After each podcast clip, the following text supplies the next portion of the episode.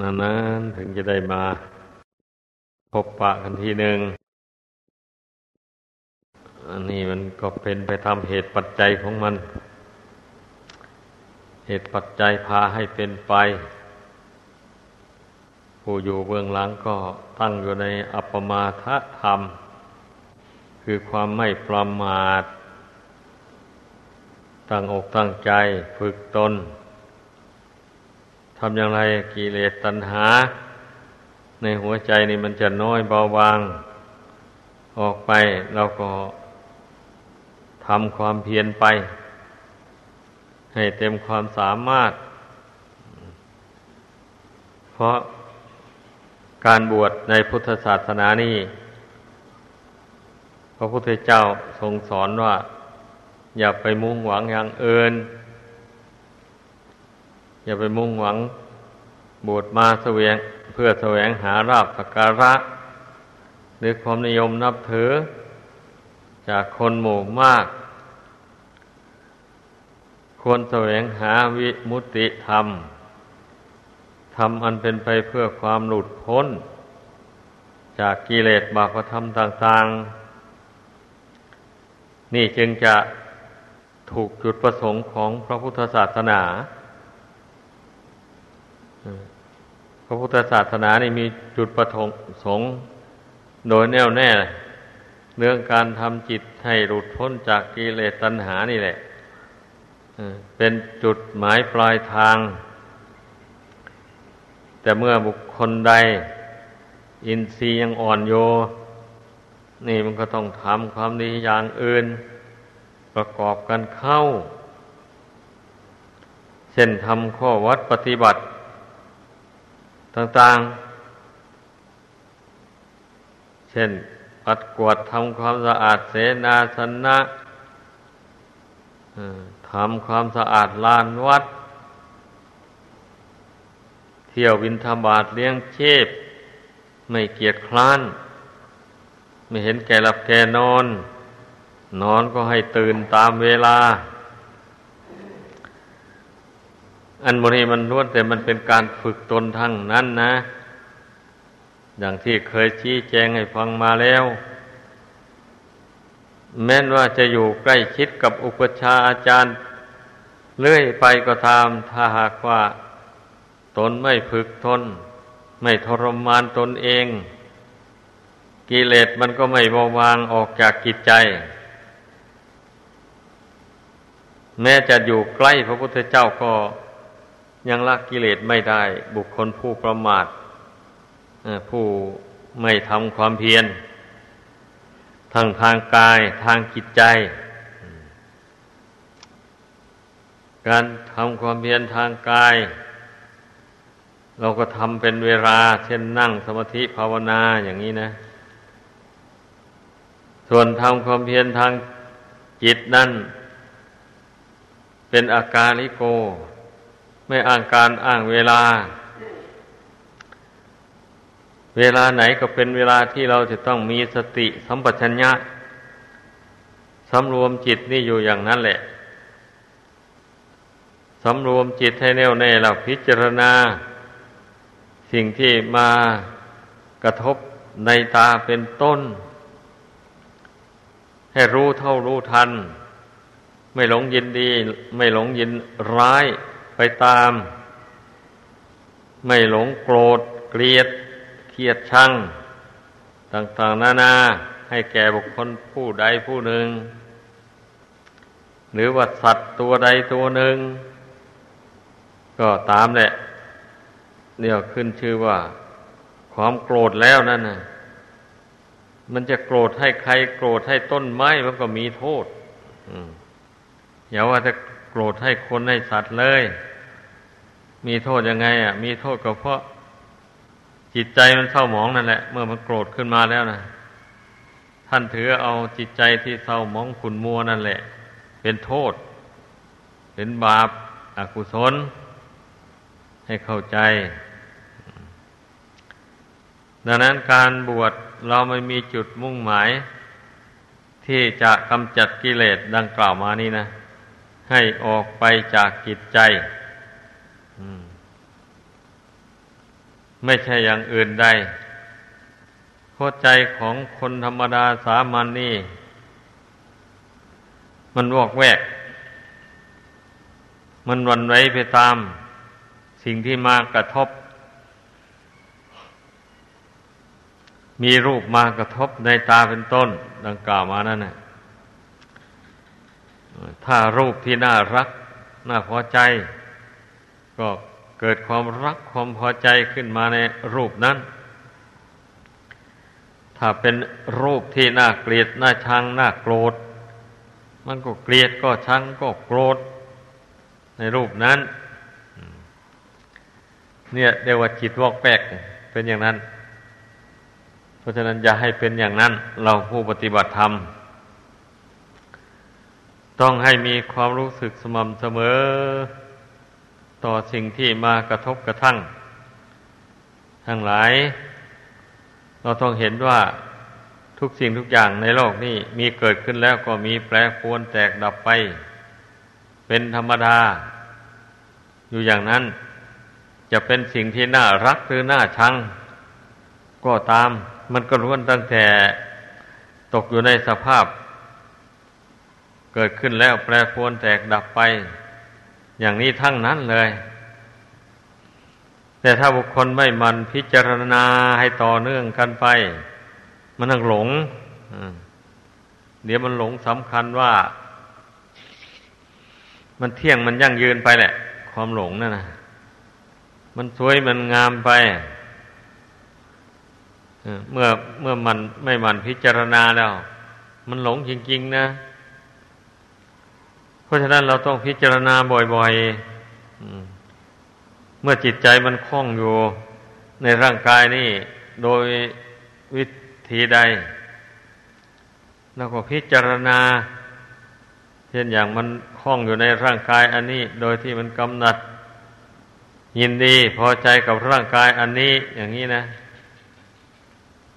เราก็เพ่งพินิษพิจารณา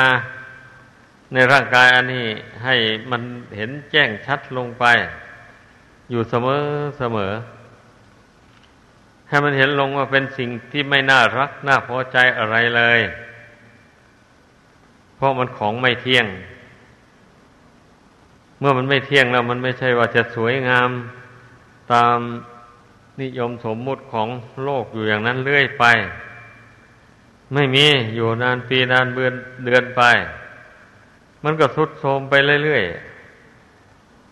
ๆ ไม่คงที่อยู่ได้ อย่างนี้แหละ ไอ้คนที่มีตัณหาแรงกล้านั้น มันไม่ว่านี่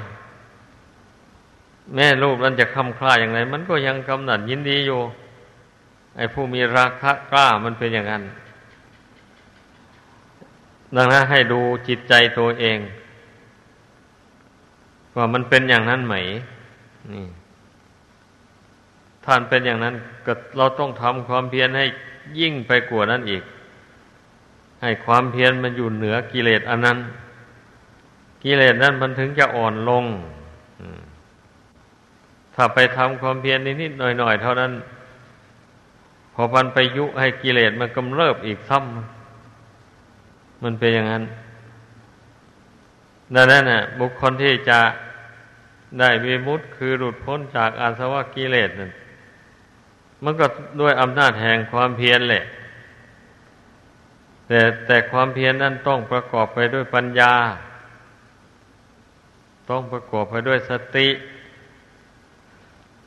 มันถึงจับเพียรไปในทางที่ถูกต้องได้ ถ้าถ้ามีแต่ความเพียรอย่างเดียวขาดปัญญา ขาดความใคร่ครวญบางทีมันก็ เกิดความเห็นผิดไป จากทำนองครองธรรมก็มีมันเป็นอย่างนั้น ดังนั้นปัญญานี่จึงจะเหมือนอย่างที่ว่า บุคคลเดินทางกลางคืนเดือนมืด ต้องมีไฟฉายสำหรับส่องล่วงหน้าไปก่อน มันจะได้มองเห็นทางที่ถูก ทางที่ไม่มีอันตรายต่าง ๆ หรือจะมีภัยอันตรายมีสัตว์ มีพิษอะไรอยู่ในทางก็รู้ มันก็เว้นได้ถ้าดำมืดไปมันเป็นการเสี่ยงเลยทีเดียว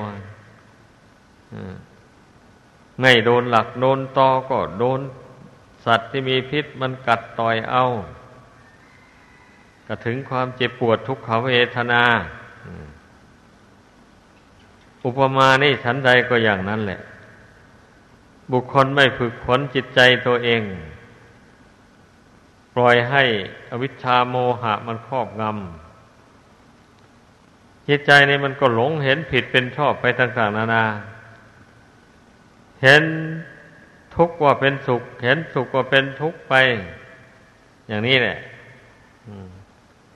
อย่างบุคคลผู้มีราคะตัณหาย้อมใจ ใจนั้นป่าปื้มยินดีอยู่ในรูปเสียงกลิ่นรสเครื่องสัมผัสต่าง ๆ ในวันนี้แม้ว่ามันจะร่างกายนี้จะสำรุดสุดโทมอย่างไร มันก็ยังปลื้มใจกับอารมณ์อันนั้นอยู่นั่นแหละหาได้มีความสังเวชสลดใจว่า ตนได้มาอาศัยอยู่ในของไม่เที่ยงมายังยืนไม่ ถ้าผู้ใดตกเป็นทาสของราคะตัณหาแล้ว มันเป็นทุกข์จริงๆหาความสุขหาความอิสระไม่ได้เลย แม้บางคนอาจจะเบื่อต่อความรักความใคร่นั้นก็ได้ แต่เมื่อตนสะสมให้มันหนาแน่นขึ้นแล้วอย่างนี้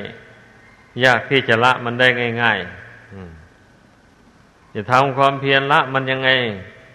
เพ่งพิจารณาอสุภะว่าไม่สวยไม่งาม มันก็เห็นสุเป็นสุภะว่าสวยว่างามไปตามกิเลสที่มันบันดาลอยู่ในจิตใจนั่นนะมันเป็นอย่างนั้น เพราะนั้นต้องระมัดระวังจิตใจอย่าไปให้ ราคะทันหามันกำเริบขึ้นในจิตใจ มากมายกายกอง นี่แหละเราสำรวมจิตตัดทอนมันลงไปเรื่อยๆ ในอิริยาบถททั้งสี่นี่แหละ ไม่ใช่จะเป็นนั่งสมาธิภาวนา แล้วจึงจะทำความเพียรละอารมณ์ที่น่ารักน่าใคร่ต่างๆหมู่นั้นนะมันไม่ทันหรอกแบบนั้นนะเราต้องมีสติสัมปชัญญะอยู่ทุกอิริยาบถอ่า เมื่อเวลามีอะไรกระทบกระทั่งเข้ามา มันก็รู้เท่าทัน ในสติปัฏฐานสี่พระองค์ก็ยังแสดงบอกไว้แล้วกายก็สักว่าแต่กายเวทนา ก็สักว่าแต่เวทนา จิตก็สักว่าแต่จิตธรรมารมก็สักว่าแต่ธรรมารมไม่ใช่สัตว์บุคคลตัวตนเราเขาอะไรเลย เป็นแต่เพียงสภาวะธาตุ สภาวธรรมประชุมกันอยู่โดยอาศัยเหตุปัจจัย ที่ตนได้สั่งสมมาแต่ก่อนมันยังไม่หมด มันก็ทำให้ร่างกายนี่มีกำลังเรียวแรงดีไปอยู่ก่อน ถ้าเหตุปัจจัยคือบุญและบาปที่ทำมาแต่ก่อนหมดลง รูปร่างกายอันนี้ก็ทนอยู่ไม่ได้ ต้องแตกดับทำลายไป อันนี้นะว่าเป็นสิ่งที่ควรคิดพิจารณาจริง ๆ นะ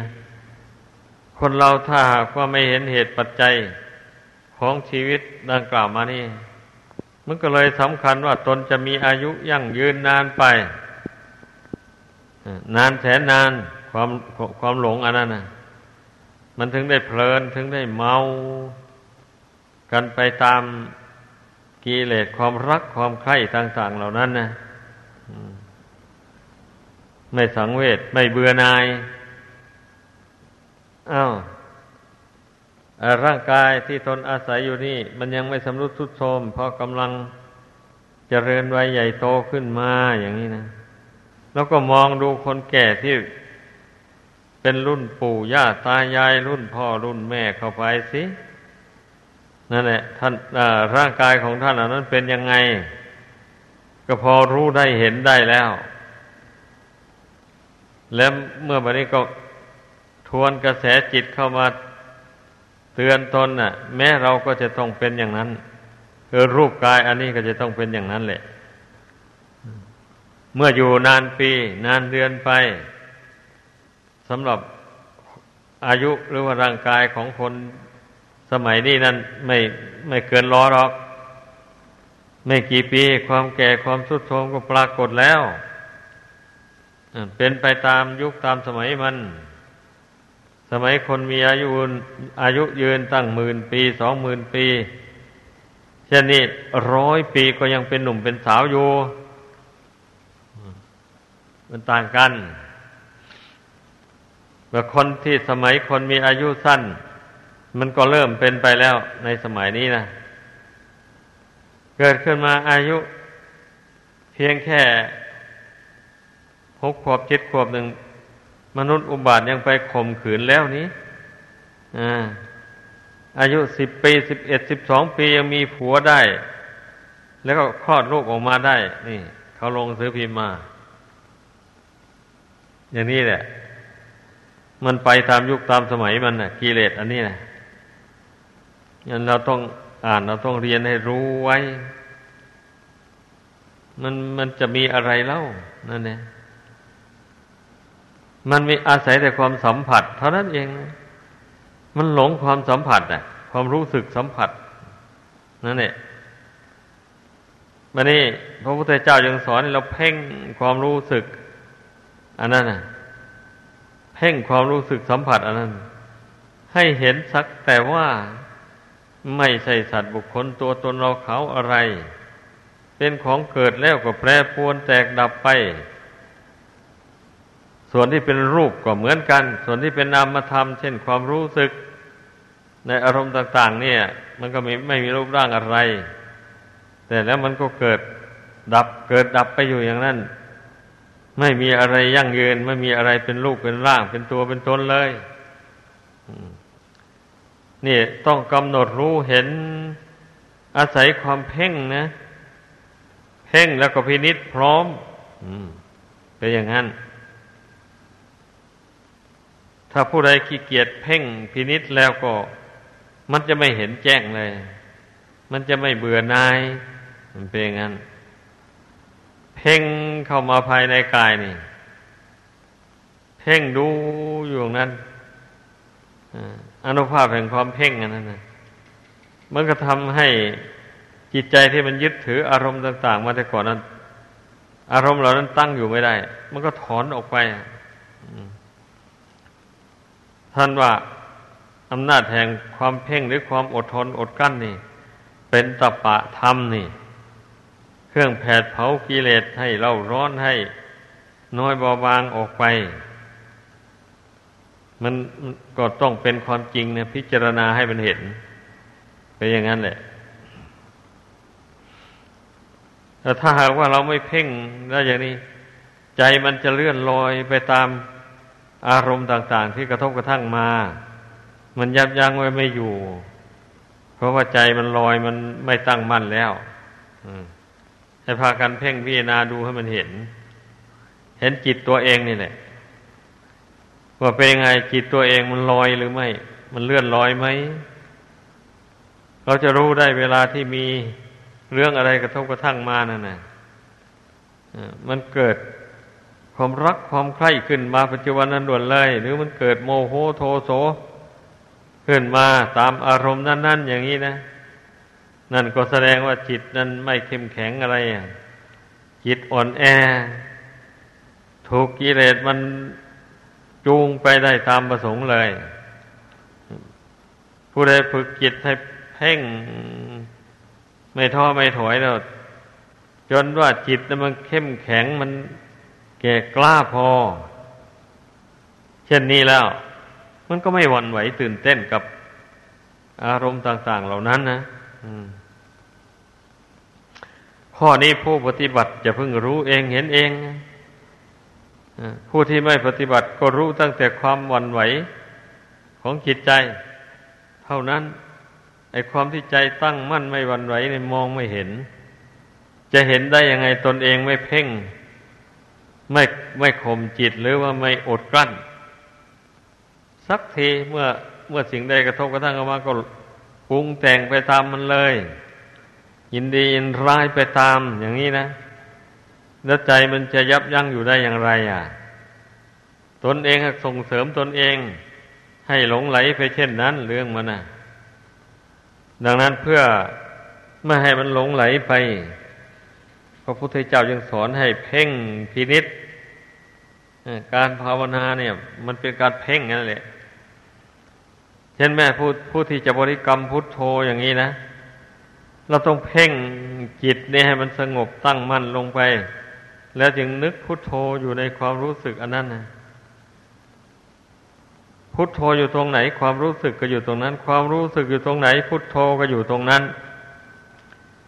ทำได้อย่างนี้จึงมันจึงได้ผลการบริกรรมพุทโธนะถ้าหากว่าไม่ข่มจิตไม่เพ่งจิตให้หยุดอยู่แล้ว ปล่อยให้จิตเลื่อนลอยนะนึกพุทโธมันก็ไหลไปตามอารมณ์ไหลไปตามไหลไปตามกระแสจิต ที่ถูกจัญหามันจูงไปนั่นเองเนี่ยนั่นเองมันก็หมายไปมันมุ่งหมายไปปรุงแต่งไป เกิดความยินดีร้ายไป อย่างนี้นะ เมื่อเป็นเช่นนี้มันก็รู้จริงไม่ได้สักที รู้แต่เรื่องไม่จริงอย่างเดียวไอ้เรื่องจริงไม่รู้อะนี่เป็นอย่างนั้น รู้รู้แต่ไม่จริงรู้ยังไงอะก็รู้ว่าทุกสิ่งทุกอย่าง มันไม่เที่ยงมันก็แปรปรวนแตกดับไป นั่นรู้อยู่ แต่ว่าใจมันไม่ยอม ใจมันไม่ยอมละความยินดียินร้ายเหล่านั้น นี่เรียกว่า รู้แต่ของไม่จริง ของจริงไม่รู้ถ้าถ้ารู้ว่ารูปเสียงกลิ่นรสเป็นต้นเหล่านี้ไม่เที่ยงไม่ยั่งยืนร่างกายทุกส่วนเหล่านี้นะก็เราทวนกระแสจิตเข้ามาเพ่งดูบ่อย ๆ เข้าไป เมื่อเพ่งเข้าไปแล้วมันต้องมองเห็นได้ชัดเลย ถ้าไม่เพ่งแล้วมองไม่เห็นหรอก มันมืดภายในจิตใจนี่นะ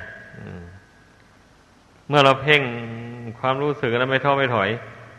มันก็ค่อยสว่างออกสว่างออกไอ้ความมืด ทั้งหลายหมู่นั่นนะเป็นอย่างนั้น เพราะฉะนั้นอย่าไปท้อถอยในการทำความเพียรเพ่งพินิษดังกล่าวมานั่นนะ ไอเราผู้เป็นนักบวชนี่ เราสละสละกิจบ้านการเรือนต่าง ๆ มาหมดแล้ว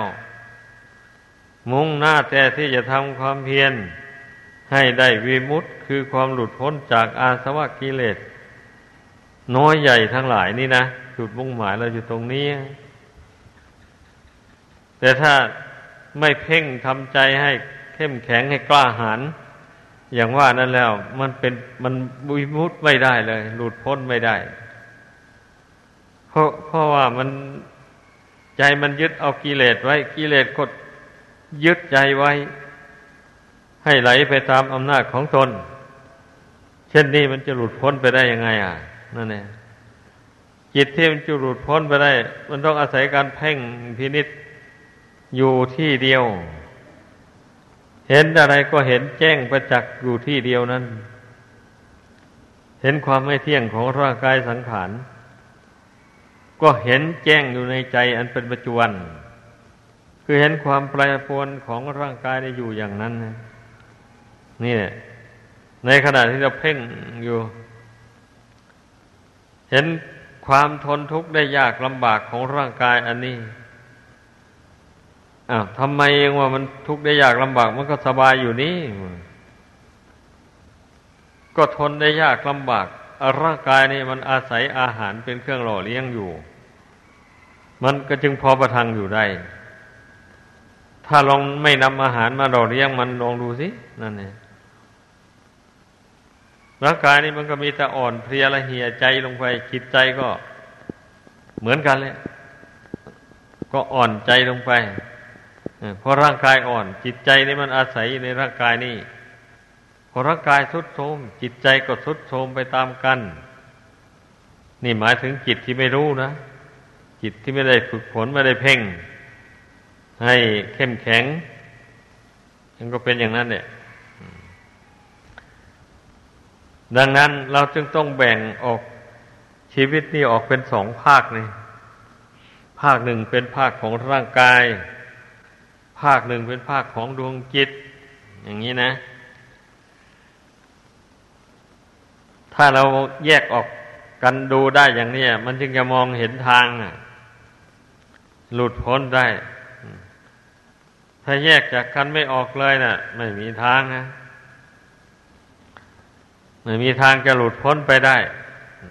เป็นอย่างนั้น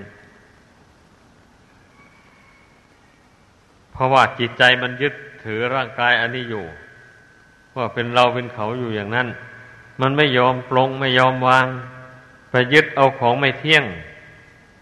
เป็นเครื่องอยู่ในจิตใจอย่างนี้นะ เมื่อของไม่เที่ยงคือร่างกายนี่ มันวิบัติแปรปรวนไป จิตใจก็เดือดร้อนนะไม่นึกเลยไม่ฝันเลยว่ามันจะวิบัติแปรผันไปอย่างนี้เสียใจเศร้าโศกขึ้นมา เป็นอย่างนั้น บุคคลผู้ใดเพ่งพินิจเห็นความจริงปรากฏในใจขึ้นมาอย่างนั้นแล้วไอ้จิตใจนี่มันก็ไม่วอกแวกนะมันก็อยู่กับเรื่องความไม่เที่ยง อยู่กับเรื่องความเป็นทุกข์ของร่างกายสังขารนี่ทนได้ยาก อยู่กับความเป็นอนัตตาของร่างกายสังขารนี้ ก็ร่างกายนี่มันบอกไม่ได้บังคับไม่ได้ เราก็รู้กันอยู่แล้ว ดังนั้นน่ะ เราเพียงแต่รู้ผิวเผินเรานี่ มันก็ยังไม่เกิดนิพพทาความเบื่อหน่ายขึ้นมาได้ ต่อเมื่อเราเพ่งพินิษให้แก่กล้าขึ้นไปโดยลำดับ เช่นนี้นะมันถึงจะเกิดนิพพิทาความเบื่อหน่ายขึ้นในจิตใจได้ ขอให้พากันเข้าใจ เราจะไปทำความเบียนทางจิตใจนี่ทำเล่นๆไม่ได้เลย ต้องทำจริงๆจังๆลงไปเลยทีเดียวไม่มีใครจะช่วยเราได้ อุปชาอาจารย์ทั้งหลาย หรือผู้มีความรู้ในทางธรรมะ ยิ่งอย่างไร ก็ช่วยเราไม่ได้ ในเมื่อเราช่วยตัวเองไม่ได้นะคนภายนอกนั้นช่วยไม่ได้เลย เพราะฉะนั้นเนี่ย ให้พึ่งพากันทำความเพียรเมื่อเข้าใจอุบาย เงียบคาย ดังที่แนะนำสั่งสอนมานี่นะ ให้พึ่งพากันตั้งอกตั้งใจทำความสงบเพ่งพินิษต่อไป